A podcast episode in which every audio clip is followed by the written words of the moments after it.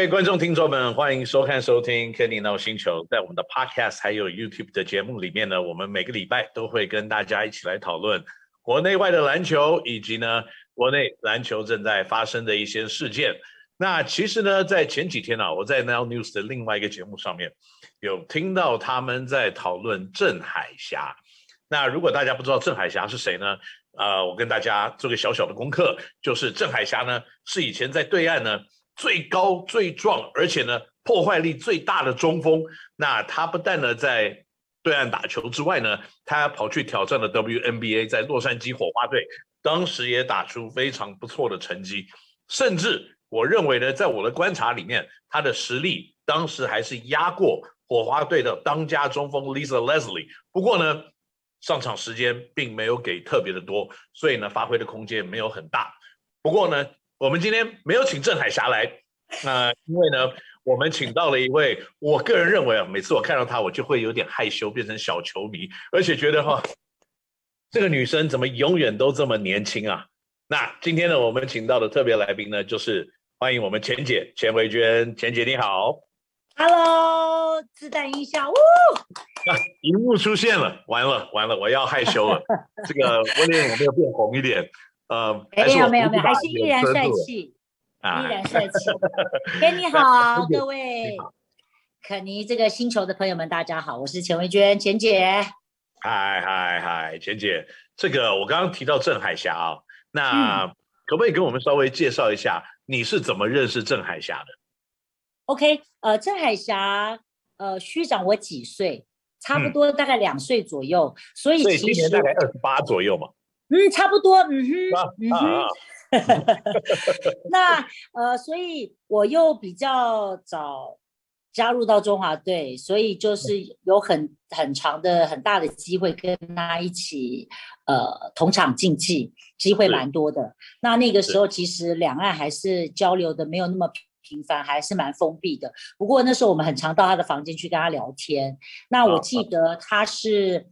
八一队的球员，那你知道八一队都是军人，所以呢，他到后来退役的时候，他已经当到他们讲大副，就是应该已经到上校、哦、呃少校、哦、少校的这个 level 了，所以他的官职是很高的。只是说他呃除了拍照以外，他很少穿军服的。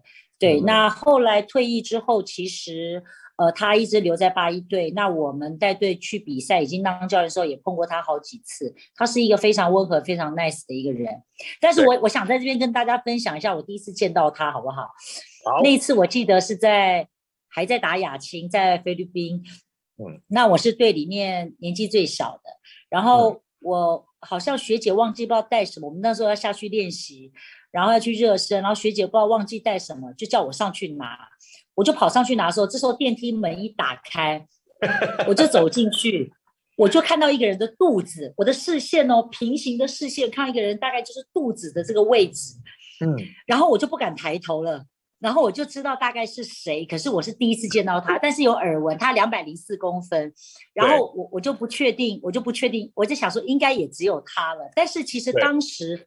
北韩也有一个两百零二公分很高的一个中锋，我不是不是很确定是是不是郑海霞，但是后来我在我只敢往下看，我看到他的那个小腿的部分，那我就确定是他，因为就他小腿的就感觉比较像那个保龄球瓶的那种形状，因为很大嘛，然后那个鞋子好好大，我真的完全不敢抬头，嗯嗯，因为那个在这个电梯就只有我跟他，我真的快。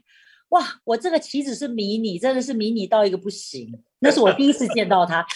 严格说起来，我也不算见到他，我只见到他。因为你没看到他。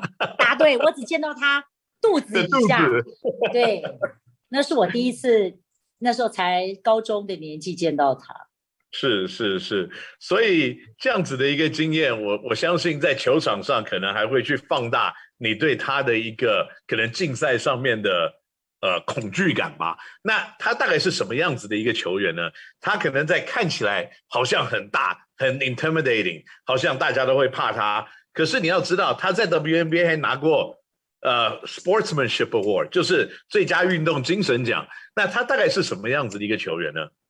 他是一个非常努力，大家都知道，我们尤其是亚洲人个子一高，相对就比较缓慢一点。对，那可是他非常的努力在跑，尤其是他跑起来的那个动作，他很用力跑，但感觉会好像还在原地。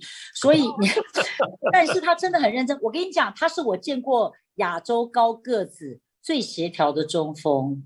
嗯嗯嗯，他可以骑马射箭呢。骑马射箭是我钱薇娟的招牌，他老兄也骑马射箭，那我们这种还混什么？还要吃什么？那没有，那要他要先找到一匹很大的马才行啊！你要小心，现在一四五零很可怕。没有，他是他那个时候就是少校，他现在搞不好已经是少将了，搞不好给我一巴掌，我也只能站着。不过我讲实在的，那个时候我记得，就是我们那时候从雅青开始，他常常训练完之后，他会那个时候我们还不流行所谓的自主训练，他就已经开始了。每一次一练完，他就会自己跑到观众席或者是其他的地方去做一些弹跳，做一些他们大陆很喜欢讲叫小力量，做一些自己的再加强版。他真的就是我从以前看到他，他就是这样子，所以他可以去 WNBA，还而且我记得我忘了是二零零二还是二零零四那一年，刚好我们在澳洲打世界杯，在雪梨，然后他那时候呃中国队打了拿到了银牌第二名，他还是大会的 MVP。那通常我们也知道 MVP 很少会给第二名的球队，对，但是他当时其实表现得很出色，而且同时。呃，受到一些当地人一些舆论上的一些可能比较不友好的一些评论，可是问题是，他对到澳洲队的时候打得超好，所以最后这个奖项 给了他，我觉得也是实至名归。没错，其实你知道，运动员呢、啊、要成功，当然要经过各式各样的挑战、啊，跟各式各样的努力。嗯、那通常我也相信了，你越努力，你就会得到。越多自我，至少在自己心里可以得到的一个平安，跟一个在场上表现的信心了。